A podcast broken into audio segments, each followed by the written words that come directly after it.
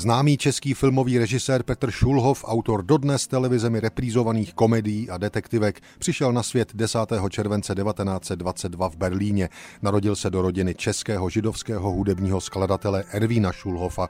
Už jako dítě se dostal na jeviště Osvobozeného divadla a v roce 1933 se 11-letý Petr objevuje v roli chovance dětského domova ve filmu Vladislava Vančury Na sluneční straně.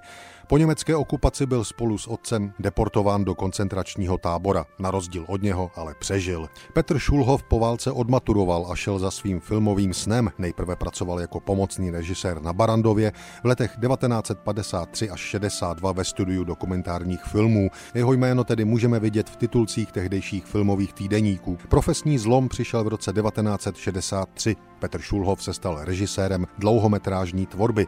Zpočátku to byly detektivky, tak povedené, že své diváky nacházejí dodnes.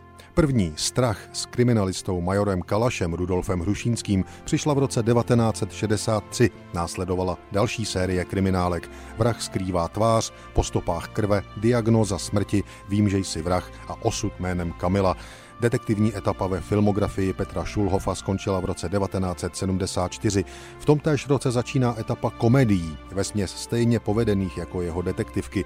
Hodíme se k sobě, miláčku, s Vlastimilem Brodským a Janou Brejchovou a především veselohry o sousedských válkách rodin Novákových a Bartáčkových. Zítra to roztočíme, drahoušku, a co je doma, to se počítá, pánové. Dodnes nás baví umění Miloše Kopeckého, Ivy Janžurové, Františka Peterky, Stely Zázvorkové, Luďka Soboty, Jiřího Sováka, Františka Filipovského, Dagmar Veškrnové a dalších. Další komedie následovaly. Já to tedy beru, šéfe, Já už budu hodný, dědečku, a Příště už budeme chytřejší, staroušku. Úspěch těchto komedií souvisel s precizností Petra Schulhoffa jako scénáristy. Dialogy pečlivě cizeloval a při natáčení pak nepřipouštěl pokusy herců o improvizaci. Posledním filmem Petra Schulhoffa je právě komedie Příště budeme chytřejší, staroušku z roku 1982. Ten už natáčel těžce nemocný.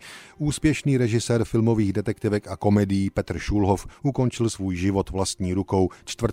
května 1986 ve věku 63 let. Narodil se před 100 lety 10. července 1922 v Berlíně.